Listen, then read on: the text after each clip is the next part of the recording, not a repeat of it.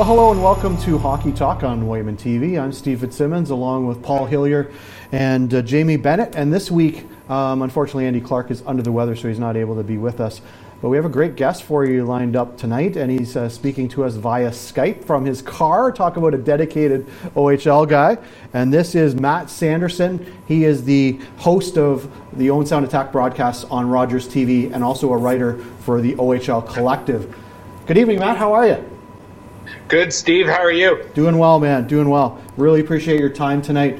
Um, well, let's delve right into it. Uh, certainly, the Owen Sound attack were extremely busy at the trade deadline and uh, sold off basically assets that uh, were basically a lot of their best players, but guys that aren't going to be in the league uh, come the end of this season and, and recouped a lot of uh, futures and, and some good players as well, young players. Um, just maybe take us through the feeling in Owen Sound to uh, the moves that were made by the attack. Well, I'll tell you this much right now. Uh, there's a lot better feeling around this team now as opposed to when all of this kind of broke down. Um, when guys like Suzuki and Sean Durzi and Marcus Phillips and, and what have you, those guys are leaving and they're going to um, a new place it, it was really tough for a lot of attack fans. And I think that there was a lot of people that were questioning GM Dale DeGray and saying, hey, listen, why didn't you go go for it all this year? And obviously, there there were still holes and pieces that they were missing where they really couldn't do that. So at the end of the day, this was kind of the only option that they had. But I think attack fans now seeing some of these guys, Barrett Kerwin, Mark Mark Woolley, uh, Zach Poirier, Nathan Parrott, uh, excuse me, Andrew Parrott. Um, these guys are starting to come in and gel on their own, and they're looking pretty exciting. So uh, I think it's the the spirits are, are higher here come playoff time. And Matt, uh, where, do you, where do you see the future going now for the Owen Sound attack leading into next year? Uh, are they are they in a rebuild, or do you think they're going to be competitive in, in the upcoming season? Well, I'll say this much. I'm going to say that they're in a retooling situation. And when I mean that, I mean it that they're going to be maybe tweaking things here or there, but it's very promising. And I think in two years' time, they're going to be extremely competitive. I think they're going to be back in maybe the, the those top four spots in the Western Conference. For next season, I think one of the big things for them is being able to, to try and get more scoring. Their D right now is set, and I think that they're going to be very exciting from the back end. I also do believe with uh, two 18 year old netminders next season, Andrew McLean and Mack Guzda, you can do one of two things. You can either try to trade one guy and see what you can get back for them, or you can ride both of them out. And if they both have good seasons, the goaltending issue is now solved for the Owen Sound attack. But I think there's going to be a lot more teams that are not going to take this this club lightly next season, and I I think that they could pull a couple upsets in the playoffs and and really make themselves known for the year after. Matt, of all the pieces that have come in to the attack organization over the past few months or so. Is there one in particular that you see as a real potential building block? Yeah, I I like the fact of Andrew Parrott coming in. I think he's my favorite acquisition. He's an overall great guy. He's a very well spoken, outspoken young man. But the other thing is, he plays with grit. He's got great offense, too. And that's what they were kind of lacking in Owen Sound. You got a guy back there like Mark Woolley as well to help out on the grit end of things. So that's nice. But I really like Andrew Parrott. I do believe that he's going to be a solidified defenseman, and he might even be in that top pairing uh, the next couple seasons. If they can kind of use him as a building block and build around him, I think um, he's going to be a, a very special player for them.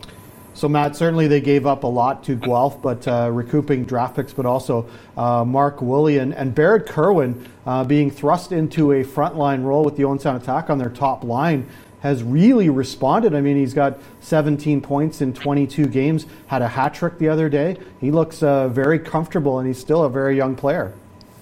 Yeah, Barrett Kerwin is a, is a, a, special guy in my opinion, and it even goes back to what you guys were saying before, Steve, when we caught up with with yourself at some of these attack hockey games, and it was the fact that Barrett Kerwin, excuse me, wears his heart on his sleeve, so he has those, he has that dedication factor involved which that's what attack fans like to see. They like to be able to see that they can rely on a guy like him. That kind of brings us back to to uh, a heart and soul guy like Nick Suzuki. Now Barrett Kerwin has stepped in in a, in a role that he's really making it promising for a lot of attack fans, but even for this organization and this locker room with his presence, especially their next season, I think uh, Barrett Kerwin's going to really open some eyes. And and now with the playoffs just around the corner in the OHL, uh, the Owen Sound Attack currently are sitting sixth. Uh, it looks like a matchup with the Soo Greyhounds at, uh, if things stayed the same as they are now. Uh, but do you see a, a, favorable, a more favorable matchup for the attack in, with any of the top four, depending on where things finish up?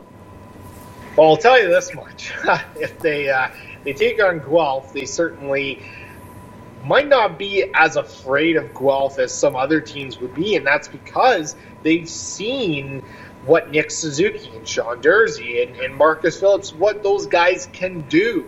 So I think ideally for attack fans, and we actually talked about this on Attack Rap last night.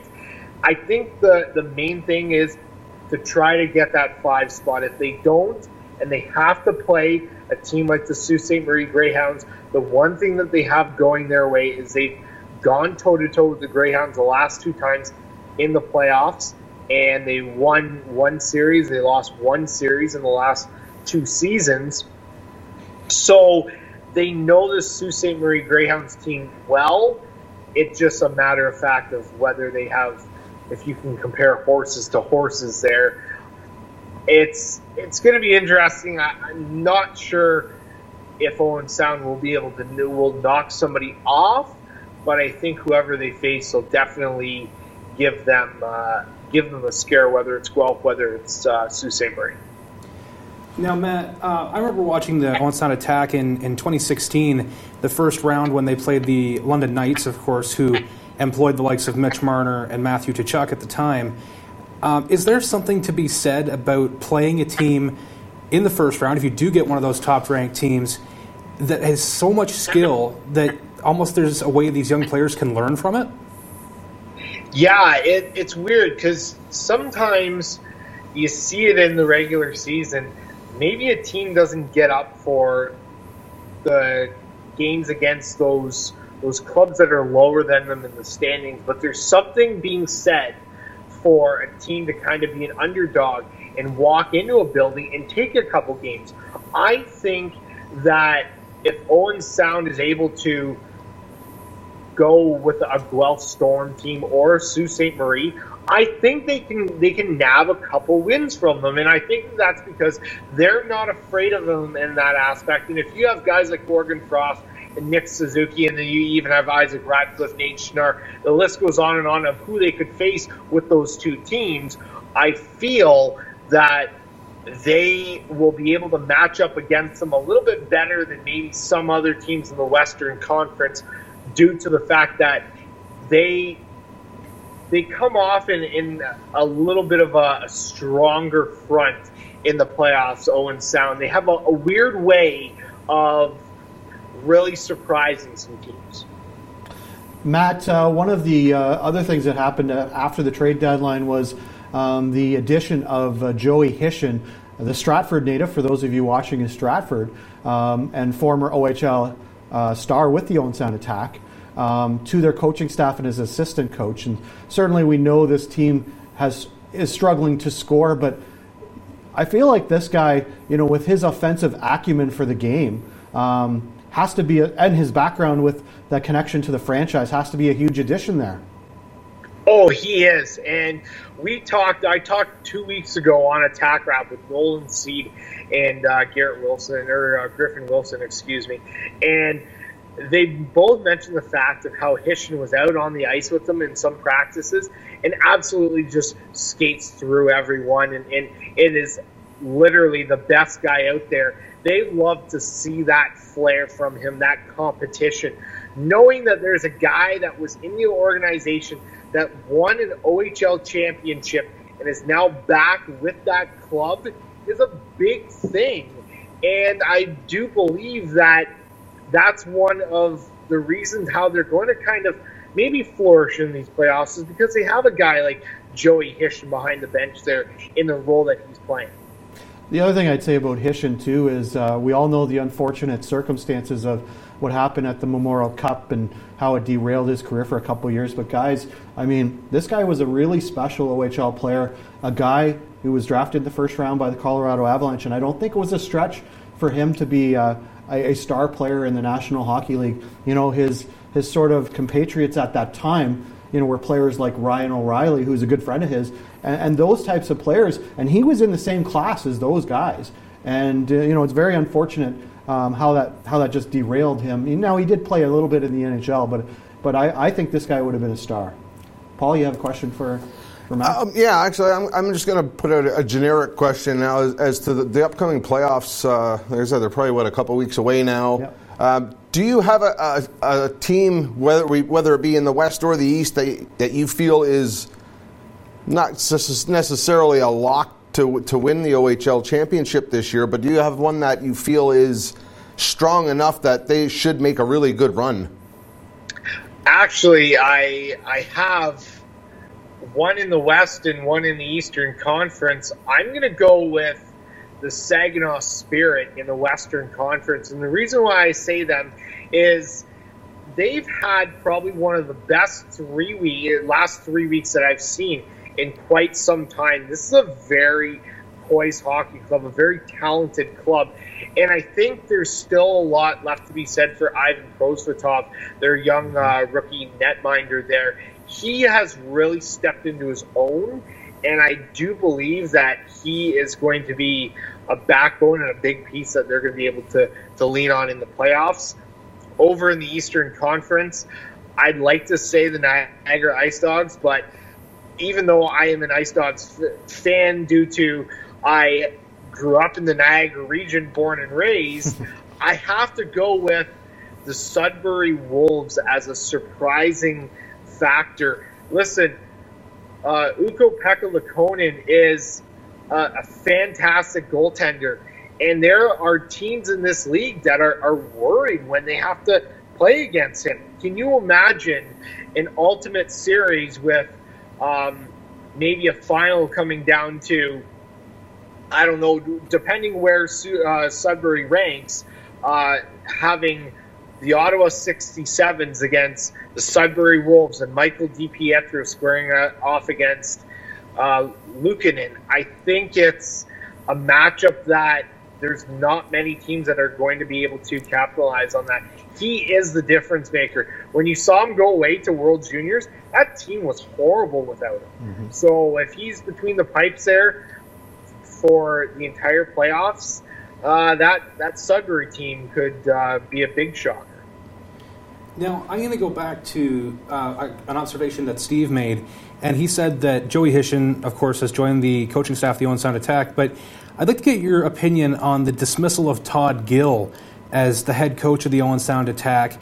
Um, kind of a surprising move to me. I haven't seen the team play really much at all this year. I've just seen sort of the results in the newspaper or online. But um, was this a smart move by the attack? I mean, I know Dale DeGray announced relatively early in the season this was going to be a selling year, as you said, sort of the beginning of a retool. But um, was this a, a, good move? Has the team improved under uh, new head coach Alan Letang?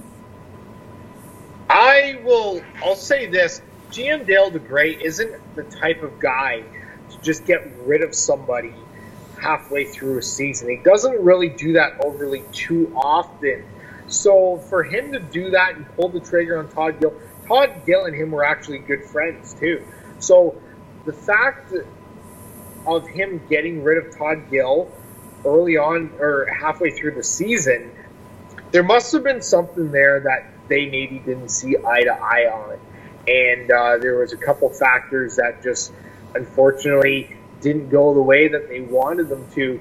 I like head coach Alan Letang, and one of the big reasons why he has a lot of heart, he's got a lot of experience, but he knows how to coach a team, and I feel that he has he had a, a year behind Ryan McGill when he was there, and then a year behind Todd Gill, and now being in his third season, I do believe that he is is well off enough to be able to go and, and take this team at, in a in a full time head coaching role. That's up to management in the off season whether that happens or not.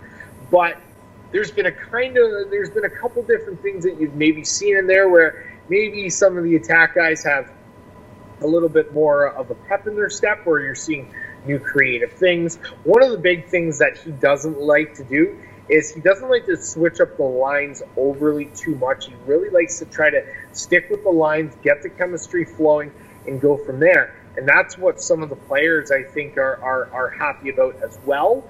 Um, we'll we'll see. I, I think so far it's gone pretty good, and there's been some some definitely definitely some confident things if you're an attack fan on the outside looking in to see what what he's doing behind the bench. You know, I think you have to have a lot of confidence in, in the things that Dale DeGray has done for the Sound Attack franchise, um, being their general manager in the last, whatever it is, 10 years or so, um, just where he's led that franchise. And, you know, I don't think a lot of people know the ins and outs of what exactly happened there, but I have a tremendous amount of uh, respect and confidence in Dale DeGray. I mean, look at one of the things, I mean, he did a lot of things at the trade deadline, but, but maybe one of the more underrated things so far um, Matt, was the pickup of Sergei Popov, who, you know, was a cast off. He, he was a second round pick of the Kingston Frontenacs. He ended up getting traded to the London Knights. He, did, he didn't really get much opportunity or do a whole lot for them. But this guy's really looked good for the Owen Sound attack and maybe a, a really good reclamation project for only a sixth round pick at the deadline. Yeah, when I was uh, when I was talking to, to Dale DeGray about this, I said, "You got pop Popov for a sixth round pick." He said, honestly, it was just throw out a, a, pick and see what they would want and if they would go for it. And he liked Popov's skill. He liked the way that he could handle the puck, but it was also the fact that he has a he has a pretty nice shot too. Now the thing is, as you mentioned, Steve, they you didn't see much of him in the last couple teams that he's been on because he didn't have much opportunity. No, he did not. And in 22 games, he has seven goals for the Owen Sound attack. So that puts him, you know, 20 to 25 goal scorer. Exactly, and you could you could see him next season maybe on on the I could say even the second line. Like he uh, has a lot of a lot of skill there that I think is still to be tapped into. So we'll see what happens. That was a very nice pickup. I was impressed with that one. You mentioned Andrew Parrott, of course. Uh, with uh, long-time ties to the Owen Sound area. His, his father, Nathan, of course, has been on Hockey Talk Beat, joining us before, um, a well known uh, former NHL player and, and, an Owen Sound native himself. But, uh, I mean, this guy stepped in, again, limited opportunity, in fairness to him, behind a defense corps with London that had six NHL drafted defensemen. It's pretty hard to find ice time as a 17 year old defenseman behind that. But this guy was a second round pick for the, for the London Knights. And, and, Matt, I mean, he's stepped in. He's looked very, very poised and solid. nine points in 25 games, and I mean, he stood up to a pretty big guy um, and and absolutely hammered him the other day in a fight um, against Curtis Douglas, who is six foot nine. Maybe a little bit of. Uh, um, you know, uh, some guidance from Dad on on how to handle those situations. I'm thinking. Well, I talked to him and I actually interviewed him uh, at the last game, and I mentioned that to him, and he said that that dad taught him a couple things or two. that if you have somebody that's bigger than you, uh, you try to get it into as close to their body as you can. That way, you have a better chance if if it were to come down to that. So he handled himself quite well. But honestly, I think he surprised Curtis Douglas as well. I don't think Douglas was even expecting that. And and uh, we touched on this a few minutes ago, Matt, about uh, the difference makers that could come up in the playoffs. We've got Prosvetov, uh, DiPietro, and Luukkonen. Do you have one of those in particular that you think could steal the entire playoffs for their team? Or, or is there a possibility that they could all make it interesting? I think they could all make it interesting. I, I still think Luukkonen is uh, the, the, one that could definitely steal some some games for his club and could put his club over the top opposed to some of the others. Now, I'm not knocking any of the other goaltenders in the Ontario Hockey League because Stephen Dhillon is probably one of the best goaltenders in the OHL, uh, definitely top three in my opinion. So you even look at that, there's they're going to have some stiff competition if they're squaring off in the Eastern Conference. Prosvetov, I do feel is maybe outside of Joseph Raaymakers I feel the next strongest goaltender in the Western Conference there. So I think that he has a very good chance of maybe standing on his head, stealing a couple games for the Spirit. Now, one thing I'd like to ask is you've been doing this for a couple of years, and is there one player that you think is going to make a difference? Let's maybe take Nick Suzuki out of that conversation because he's been highly touted for much of his career. But uh, is there one player that you've watched from this Owen Sound franchise that you think is going to be a difference maker in the NHL? From, I think a guy like um, Marcus Phillips is, is actually going to be a very surprising guy. And this is coming from a guy that a lot of people didn't even think he was going to make Team Canada he was basically a write off. He wasn't even going to make it. They're like, oh, he's there, but he'll get cut.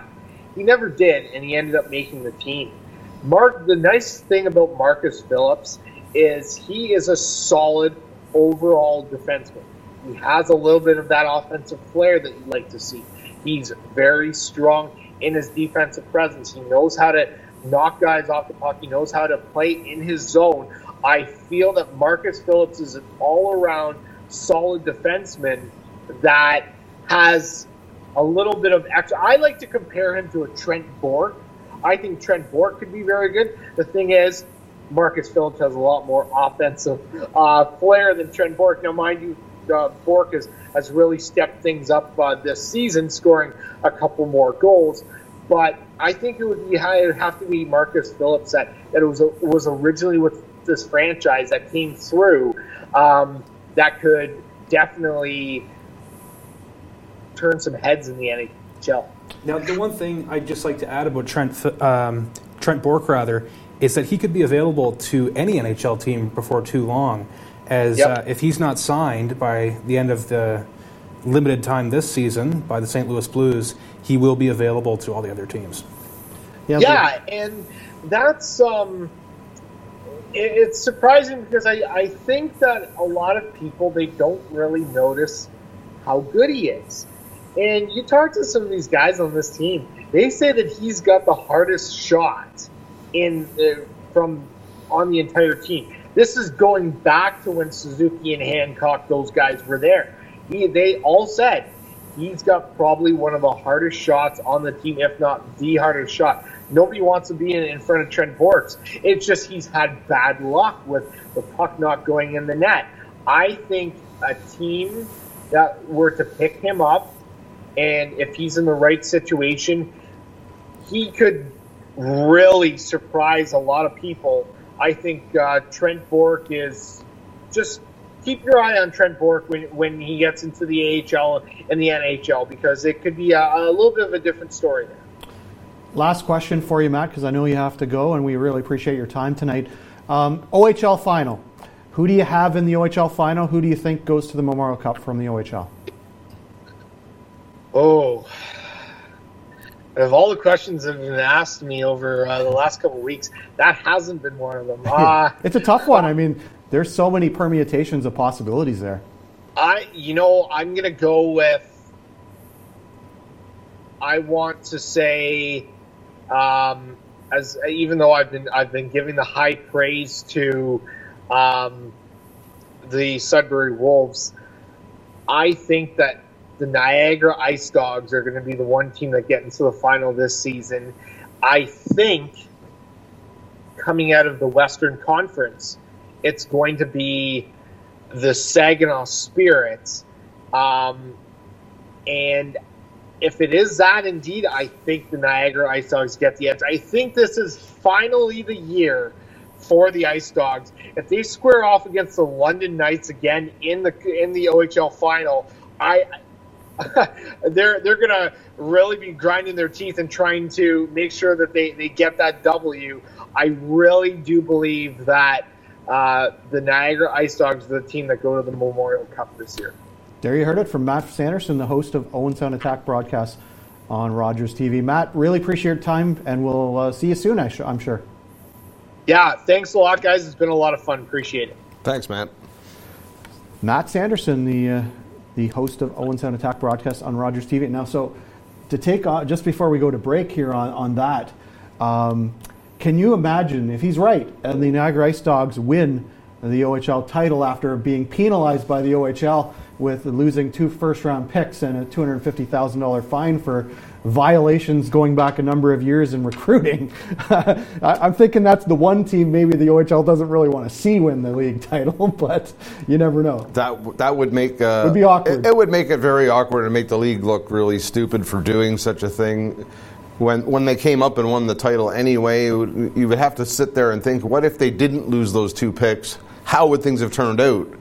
So it'll it'll be interesting to see the playoffs look out because you can see plainly that the top four teams in each conference are are on paper anyway right now vastly superior right. to the bottom four. So it, it'll be interesting to see how things work out once playoff time actually comes. When we come back, we'll talk a little bit of more OHL and we will have a little bit of NHL uh, thrown into the mix as well. You are watching Hockey Talk on Wightman TV.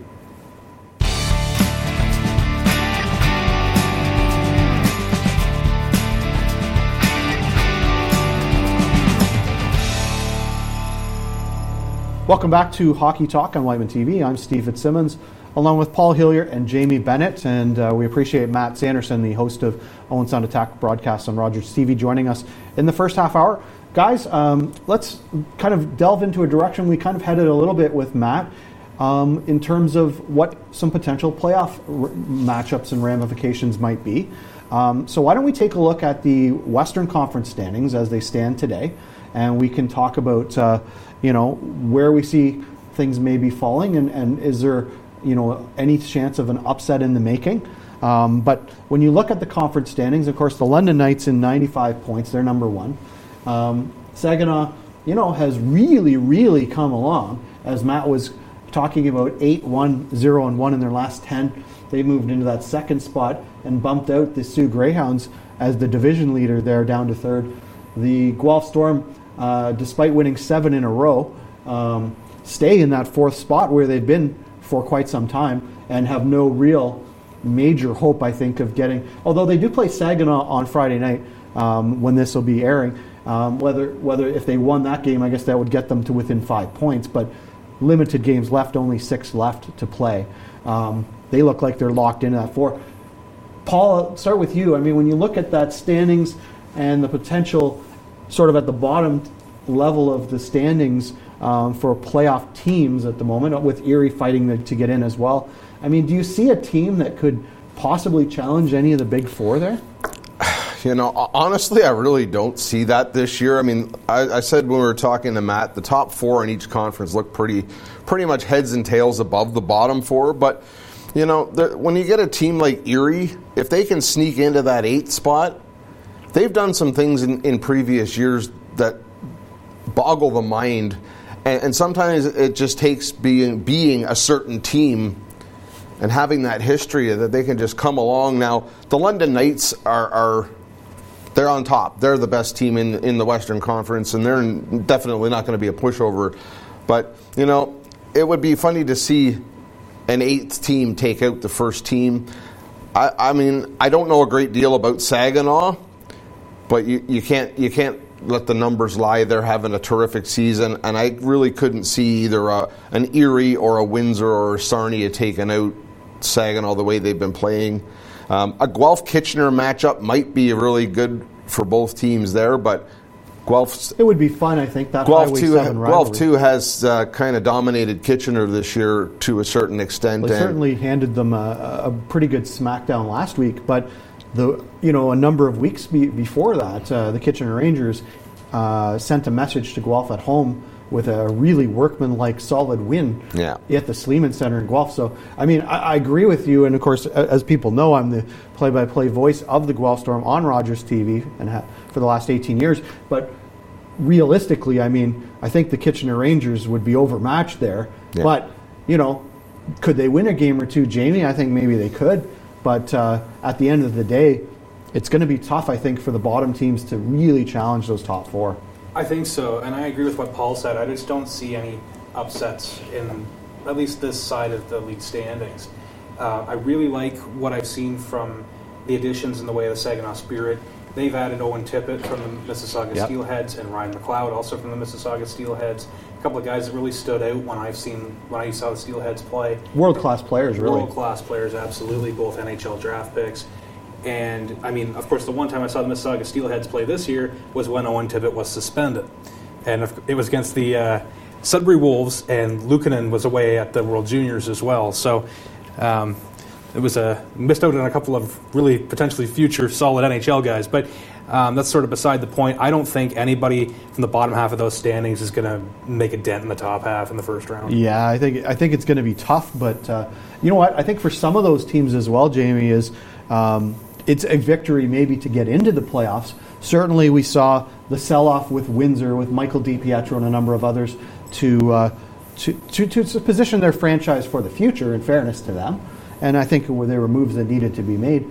But you know, if they sneak into, if they hang on to that eighth spot or get into seventh, I think it's a victory for them. And I mean, the hard charging and, and fighting with every tooth and nail, Paul of the Erie Otters. I mean, these guys, you know, they don't have Connor McDavid, they, they don't have Dylan Strome, they don't have Alex DeBrincat, but these guys have a lot of heart and soul for a team that. Uh, you know, last year was a tough season for them. And one of the guys that's led their resurgence here lately is uh, Grey Bruce Highlander, former Grey Bruce Highlander, Emmett Sproul, who has looked very good for them lately. Yeah, he, he has. He's he's come a long way uh, from going from the Grey Bruce Islanders to the Otters. And if I had if I had to pick one out of either conference, that w- that would be the one I would have. If Erie can sneak into that eighth spot, they might eh? get, they might give London a scare because they do have quite a rivalry and they have for many years. Yeah. Both teams are known for for stacking up and going for a playoff run. I don't realistically believe it's going to happen this year, but that that would be the one I would be most interested in. You know, when you see how these conferences are both positioned right now, and we're going to take a look at the Eastern Conference, and um, if we, if producer Adam can just bring that up on screen for, for viewers at home, but um, you know, there's such a, a wide variance between the top of the conference and the bottom of the conference, the playoff teams on both sides.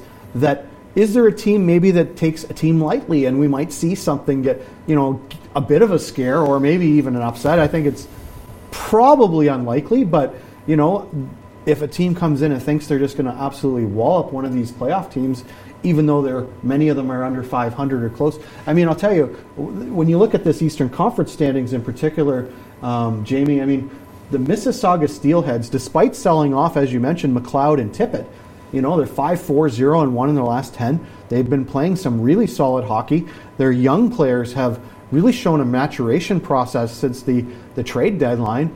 This team is treading water pretty well. And I mean, they're 15 points back of the Oshawa Generals, but maybe if maybe just maybe that's a, um, the matchup that could be the most interesting. Absolutely, and this Mississauga Steelheads team is a smart team. They play good hockey. I've seen them for a couple of years, and I don't see any reason why they can't put up a good fight against the Oshawa Generals. And I mean, like the nice thing about the standings that we're seeing this year are, is that there's really only two teams that are really out of it now, and those are the Flint Firebirds and the Kingston Frontenacs.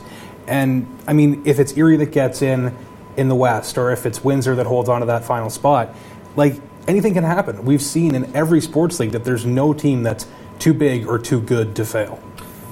Paul, I mean, when you look at this conference, it's uh, at the top. You know, aside from the uh, the Ottawa 67s, who have led from pretty much the outset of the season, and uh, of course made some acquisitions. Their biggest one being Michael DiPietro. When they almost didn't need him was Cedrick Andree, who's played very well for them as He's well. played very but, well. But I mean, you never can have enough goaltending, I guess. But um, when you look at the the two, three, four, uh, Sudbury, Niagara, Oshawa, just one point separating the three of them together. I mean, that that is very interesting and tight. Um, Matt, of course, uh, you know he's from the Niagara region and maybe has the Niagara Ice Dogs a little bit in his in his you know his, his heart. I think to, and I'm not arguing with the, that they're not legitimate because they are, but I mean um, the one team for me over the, on that side that maybe has made a statement is the Sudbury Wolves of late. I mean, Luukkonen has been lights out for that team, and he has been, you know, we use the term difference maker. I mean, I don't think you could you could put a, an exclamation point on Luukkonen being a difference maker. He might be the best player in the t- in the entire league. For, for me, is, is the key to that Sudbury Wolves team, and I've, I've watched him since he played juniors before he even came to the OHL, and I always thought he, he was going to be an NHL star at some point in his career, and he still will be. Uh, he is that guy. He's going to be the guy that makes Sudbury go as far as they can. If they can hang on to that number two spot, they're going to be very dangerous. However, with those three teams you said being within one point of each other, if Sudbury drops down to fourth and get a little bit of a confidence drip, you know, they could they could be an upset team too for, for a team like Mississauga, who, who who Jamie said is playing well lately. It'll be, it'll be interesting to see what happens over the next six games. But you're right, Sudbury with Luukkonen playing the way he is, they're a, they're going to be a scary team, even for the Ottawa 67s if they meet up. But I mean, Ottawa has two outstanding goaltenders, and when it comes to playoff time, goaltending is the key. So right now, Ottawa has the advantage, but uh, never count Luukkonen down.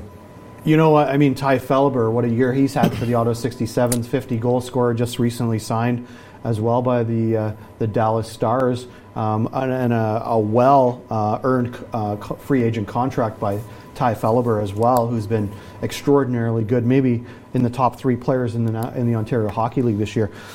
Jamie, I mean, when you look at this situation right now, um, if you were going to pick the OHL final, I won't ask you to pick the winner, but who do you look at in the East and in the West right now? Who do you like? That's a really tough question, and I haven't seen as many OHL games this year as I would have liked to. But uh, I really have to agree with Matt that I really like the uh, the potential of the Saginaw Spirit. Yeah. Um, I'm not, and I hate to say it because I really like the organization.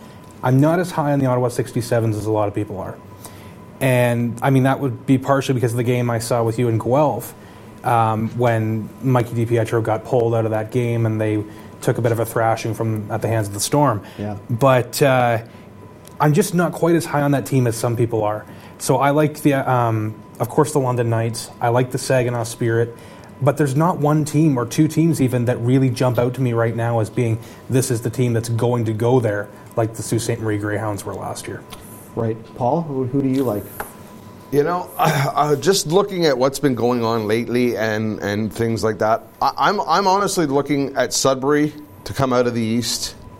I, I have I have that much confidence in what Luukkonen can do for one for the one team because it does come down to goaltending. Uh, and DiPietro, as good as he is, he has some weaknesses and he can play a bad game or two. And sometimes in the playoffs, that's all it takes. Um, in the West, you know, I'm to take take a waiver and I'm going to pick Guelph to go on to the to the finals in this just because of all the additions they've made a lot of which have been from the Owen Sound attack but Yeah. with those additions I mean some of those guys are just beasts out there Isaac Ratcliffe's having a great season and then you, you add in a, a player with the caliber of Nick Suzuki to play on that team too and, and their defense has looked really good this year with and Samorukov is, is turning into being an animal out there Yeah.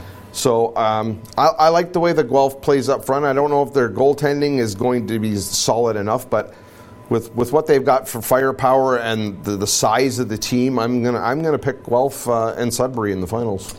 You know, you just mentioned uh, the Guelph Storm, of course, and Nate Schnarr is the CHL Player of the Week, actually, uh, for the Guelph Storm. Uh, four goals, nine assists for 13 points in four games, guys. And you know what? There could have been three or four players. I mean, Nick Suzuki was right up there. Nick Suzuki, uh, 18 points in his last five games. Uh, the Montreal Canadiens have to be smiling about that. Absolutely. So, I mean, you know, people are, are going to assume uh, that I would pick Guelph in the West, and, and I'm not going to deviate from that. But I will say this much, and, and Paul, you alluded to that. Um, you know, they, they're, as, they're as deep and talented as any team in the league. Eh, but it's really going to come down to Anthony Popovich in goal for the Guelph Storm. Anthony Popovich, he's hovered around, you know, a 900 save percentage for most of the year. Um, and typically that's not a level that's going to get it done to win the OHL championship. But they do have extraordinary strong firepower up front. A guy you didn't mention, Mackenzie Entwistle, Yep. that they acquired, you know, was the captain of the Hamilton Bulldogs, was on Team Canada as well. He's also been a point a game guy since coming to the Guelph Storm as well.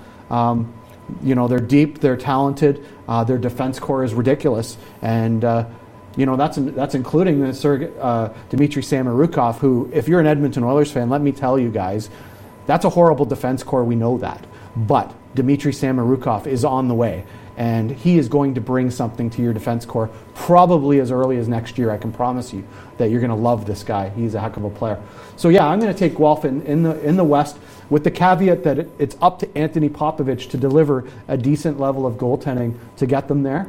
Because you, you, you just can't hide in the playoffs from that. Yeah, when you get to when you get to the point too where if Ottawa or Ottawa, if Guelph can score five or six goals a game, He can allow a nine four. a nine hundred save percentage is plenty to to win games. Then at that point, if they can play that style in the playoffs Right. and, and, and you know score those types of you know it's obviously more tight checking the playoffs. But so Guelph in the West, um, you know what? I'm going to go um, against both of you guys on this, and I think I've seen enough of the Ottawa 67s. They've rounded into form recently. I mean, as you mentioned, Jamie, we watched them get thrashed by the Guelph Storm. I think it was 10-4 or 11-4, whatever it was that Pretty day. serious. Yeah, it was a, Yeah. a, a, a total beatdown.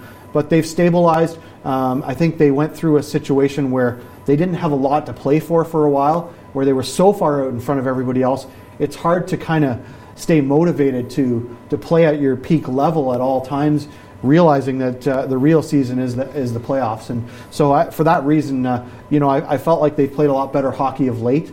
Um, so I think it's Ottawa and Guelph in the final is, is my take on it. Now, Steve, I'd like to ask you about a player that's sometimes a little bit forgotten in the acquisitions Guelph made this year, Yeah.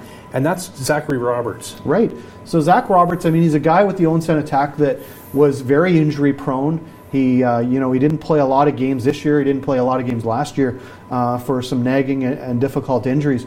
But he's come into Guelph, and you know, he's played a, what I would call a depth role forward. Uh, he's a good defensive guy. He's a hard-nosed guy to play against. I mean, he's got some sandpaper to his game. He's a guy that ha- there's a lot to like about him in a third and fourth line role, where he's going to make life difficult for you and make you earn every inch of ice time out there with the puck. Um, you know, I've really liked him. I think he was an underrated acquisition because I mean, for, when you look at that trade, you know, a lot of people said, well, he's a throw-in to the situation, but he brings something to the table that I think has been valuable to the Guelph Storm. You know, he's not Nick Suzuki, but he doesn't have to be to play on that third and fourth line, be a good defensive player, and also bring that hard-nosed play that you need in those depth forwards. And you know, he's been a, a, a nice acquisition in that way that uh, that, that I like, and, and has filled out uh, you know the bottom end of that roster nicely to to bring an element that they were missing. So, guys, the other thing we want to talk about tonight is, um, the, you know, we've seen last week uh, a situation where the Kingston Frontenacs and the Flint Firebirds are, I don't know if we want to say fighting for that first overall pick, if you will. They're in second, last, and last in the in the in the league for points, and of course, if you finish in last, you get the first overall pick in the OHL draft. And and they played each other last week, and it was a, a case I felt to some degree that nobody really wanted to win that game, and it was a 3 2 final. The Flint Firebirds won. But at the end of the day, I wonder if the OHL shouldn't finally address the situation of actually having an OHL draft lottery. Uh, In the Eastern Conference and Western Conference, there's 10 teams each. Eight of them make the playoffs. What if we put in the four teams that don't make the playoffs into a lottery? And so if you finish last, you'd be guaranteed, you know, at least the fourth overall pick, but you wouldn't be guaranteed the first overall pick.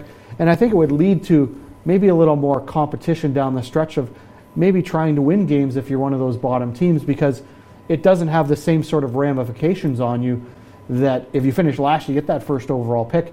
I just felt like there maybe, you know, for some some competitive competitive reasons that it might be a good thing. I mean, Paul, what would your take be on that situation? I, I'm all for it. Uh, I don't. I don't like to see any teams do things on purpose. When you're when you're leading, when you're into the OHL now, you're looking at a professional career, and you have to start thinking as an adult, which most of, of these young men are now, and you have to start thinking, uh, I have to play to win every game, whether you're on a perfectly great team or a terrible team. You have to try. Uh, and and, it, and I, I, don't I won't say that they are trying to and get I'm not that suggesting that, either, but I'm not suggesting that either team was tanking that game, Yeah. but it just had a feel to it of you know who really wants to win that game Yeah. in that situation. And, and and by doing this, even putting four teams in a lottery, and I mean, you obviously weight it so that the, the worst team has the best chances, like they do in the NHL. Right. And that would that would at least try to get the teams to not want to finish dead last. They would want to at least push to try and get into that eighth and final playoff spot, and at least have a round in the playoffs. Right. Because as important as it is to keep building your team, and maybe that first pick in the next season is what you want to do, giving these young kids a chance during their last years as a non-professional to get into the playoffs and have some playoff experience is just as important to their development. Jamie, I mean, how do you view that idea? I agree with Paul, and um, my question was going to be: Then, do you weight the teams in order in which they finish? You certainly could. Um, and I mean, like another option would be give them all equal weight Yep, you could do that too. because that really discourages any sort of tanking. You're not even getting the best chance at getting that top pick. Um, and I mean, like like you stated when we were off air, there's only four teams that don't make the playoffs in the OHL. Right. So I mean, it might hurt a team like the, for example, the Flint Firebirds, who have struggled for a few years and really need that young talent to come in. But um, I mean, there's still going to be some talented guys available, even at number four. So Yes. I mean, it's certainly a, a, a, rule change that I would be in support of. Right. So another thing, of course, uh, as we get to the end of the OHL season, um, they have all of the awards for the different players, and the one I wanted your take on, guys, is the Red Tilson Award, which is given to the most outstanding player in the Ontario Hockey League, and we have a, a treasure trove of successful uh, players that have gone on to to to be extremely good NHL players. Connor McDavid has won that award. Um, Mitch Marner's won that award, um, et cetera, et cetera. John Tavares. So, you know, when we look at this league this year, I mean, Paul, do you see who do you see as that as that award winner?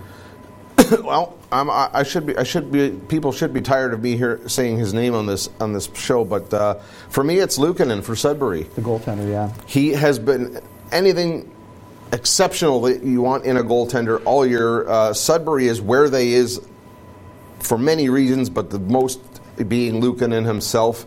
He has stood on his head.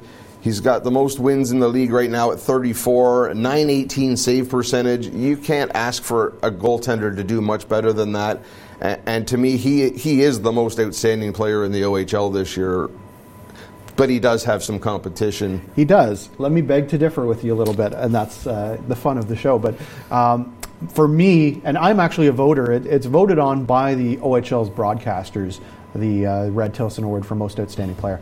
Uh, for me, uh, Morgan Frost of the Soo Greyhounds uh, he's, is the uh, Red Tilson Award winner, and, I, and you know, assuming things finish up the way they are right now, he would be my he'll be first on my ballot for that. And, and I'll be honest, Luukkonen will be on my ballot for sure. But uh, Morgan Frost, 55 games right now. He has 107 points, including 37 goals. He's a plus 32. This is a guy. When he went to the World Juniors, the Soo Greyhounds really, really struggled without him because he is the straw that stirs the drink on that hockey team. He's an elite player.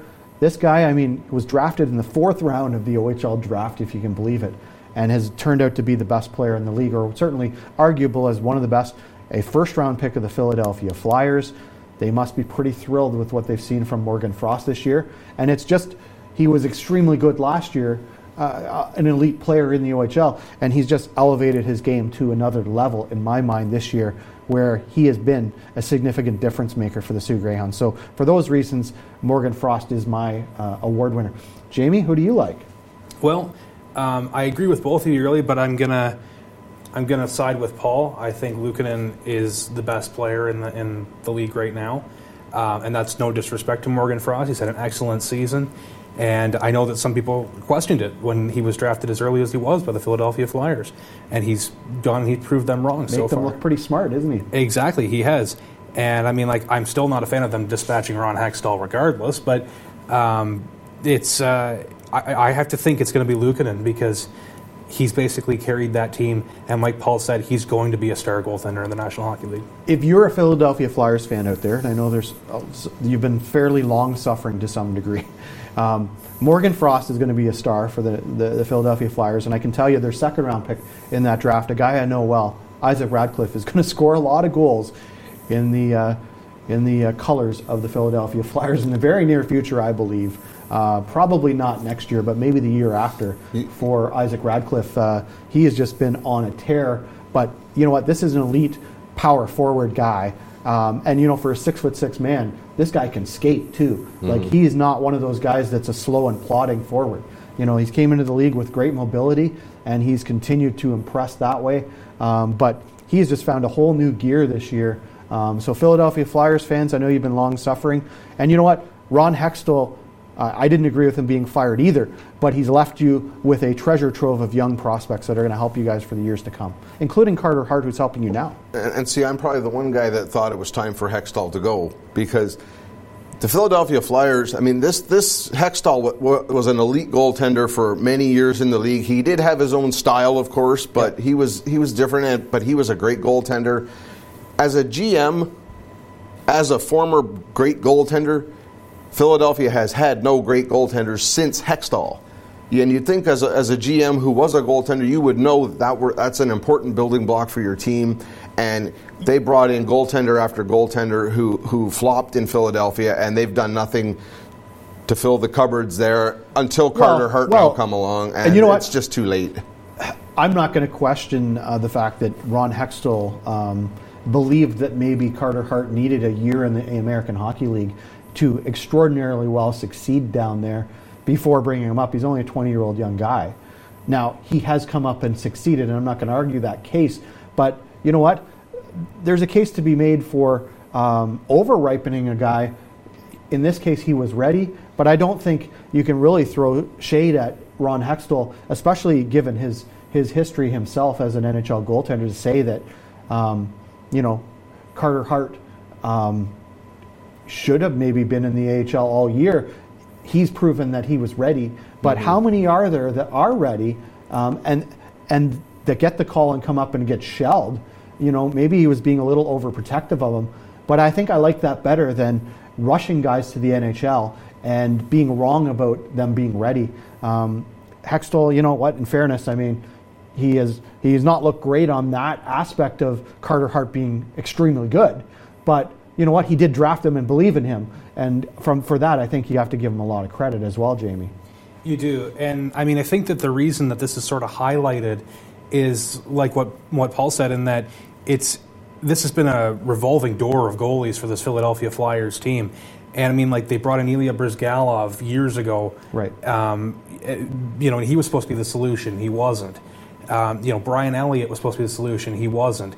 Anthony Stolarz was the goalie of the future. He wasn't.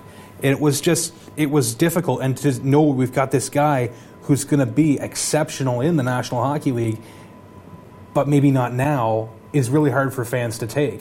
Like, I mean, I'm thinking about William Nylander when he was playing for the Toronto Marlies. And I mean, like, this is a team that was really struggling. They knew they had this guy, but he wasn't playing for them. And that's pretty hard to deal with. So, I mean, I really like the way that Ron Hextall managed the Philadelphia Flyers. And I also want to uh, mention one of his other additions when he was manning the team, and that was the league's most famous mascot. yeah. Well, certainly, you know what? He he he has the largest Twitter follower of all mascots, I think, in, I in the I would National have Hockey League. just for doing that by itself. yeah, exactly. So you know what? He, uh, good luck to Ron Hextall, and I, I think you're going to see him. Uh, I think he has to be a candidate for the Edmonton Oilers GM job as well. I would Uh, hope. I I would think he should be. You know, I, I, I I- like I said, I, I thought Hextall's time in Philadelphia was up and he needed to go there, but that's not saying that I don't think he was a great GM. He did have his points, and Edmonton is, is a team almost in as bad a shape as the Ottawa Senators are, Right. and they need something to shake them up. And a guy like Hextall would be an Le- ideal fit for that team. Listen, right I can tell you one thing about Ron, Ron Hextall is he's extremely good talent evaluator. And let's be honest about the Edmonton Oilers. Aside from the obvious ones, I mean, you can't screw up on Connor McDavid drafting him. But, you know, they haven't been great talent evaluators. They have a, a culture in that organization, it seems, of an old guard that refuses to get out of the way and, and let pe- competent people make decisions. Because, in my view, um, you know, and I have no ins- real insight into it. You know, it, I'm not on the inside of the Edmonton Oilers hierarchy, but Peter Chiarelli was not this stupid as he looked as the Edmonton Oilers GM. You know, he led the Boston Bruins to a Stanley Cup, and he built that team himself with some help from some great people, including Don Sweeney. But I mean, he did some pretty awful things in terms of trades with the Edmonton Oilers, and I really believe that there was some help from up on high that were telling him and whispering in his ear that this is what we want you to do. You're our GM, and that's what we want. And I think history has shown in the last 10 years with the Edmonton Oilers that that's been the situation, and it probably continues to be. And unless you can come in and get that autonomy that you need to be Ron Hextall and you know evaluate talent the way you need to, um, that's a, that's not going to be a winning situation for anyone, Paul. Yeah, and and, and, you, and Taylor Hall's got to come to mind when you when you first think of a bad trade. Oh. uh, you know that that was the ultimate bad trade that happened there. And it's it's just something that they, they've done too consistently over the last few years, and it's cost them. Now they have Connor McDavid and they have Leon Draisaitl, who to me is a little overpaid, but he is a talented player Yep. for absolute certain. And I like Darnell Nurse on the back Yep. end, but other than that, I don't see anything else on that team that I, I think is going to be their big future. Jamie? Yeah, it's it's hard to say what direction the Edmonton Oilers should take now because this is what I would call a broken team. Right. And I mean, like they've got some exceptional talent on their roster, and in the future with guys like Evan Bouchard in the in the pipeline, and um, Sam Marukov as well. and I Samorukov Those as well. guys are going to help be the backbone of their defense, but you know, are they a couple years away from making any kind of like a significant impact? You know, they might play for them next year. I wouldn't be surprised if both do, just given the dearth of quality defensemen on that defense corps, and the unlikelihood of them being able to attract a decent free agent defenseman because of their situation. Well, it's it's true, and like I mean, I like what I've seen from Keith Gretzky in the interim. Right. And I don't know if they see him as a long term solution. Um, I do think Ron Hextall would be an excellent fit in Edmonton, um, but this is a team that needs a bit of an overhaul. And I don't know if if I'm Keith Gretzky, I don't think I'm willing to make this deal. And I think if I'm a new general manager coming in, I'm a little bit afraid to make this deal. But if a team comes up to you with an offer you can't necessarily refuse for somebody like Draisaitl or even McDavid, do you have to consider that? Wow. Well, I mean, that franchise traded hockey's greatest player ever, so I'm not saying that they would trade Connor McDavid. Um, maybe they would have to consider Leon Draisaitl, given their situation, and, and and they have so many areas of need, which is the challenging part about it. And you know, with the salary cap situation, you you really can ill afford to have two guys take up so much room on your cap, and that's the difficulty of balancing that as well, uh, Jamie. It's it's true, and I mean we've seen the flip side of that in Pittsburgh, and three Stanley Cups each for Malkin, Cros- Malkin and Crosby. But uh, yeah, I think it's something the Edmonton Oilers have to explore, and I don't know, maybe there's some some sort of a fit with the Montreal Canadiens, who might want to bring in the big forward scoring Leon Draisaitl. Maybe they could send somebody like Carey Price the other way. Who knows? It's just speculative. Well, it's fun to talk about for sure. We'll have to see how it all develops. Coming up next week on our show, we have Mike Karafalidis, the uh, color voice of the Sudbury Wolves radio coverage. And this is a special treat. He's actually going to join us in studio and make the drive to Hanover. Um, he's a good friend of mine, and he's decided to come up for a visit and uh, join us next week right here on Hockey Talk. So we'll look forward to that, and we'll get a little more information on uh, Ukko-Pekka Luukkonen up close with the uh, color voice of the Sudbury Wolves. So that's it for Hockey Talk for this week. For Paul and Jamie, I'm Steve Fitzsimmons, and we'll see you right here next week on Hockey Talk.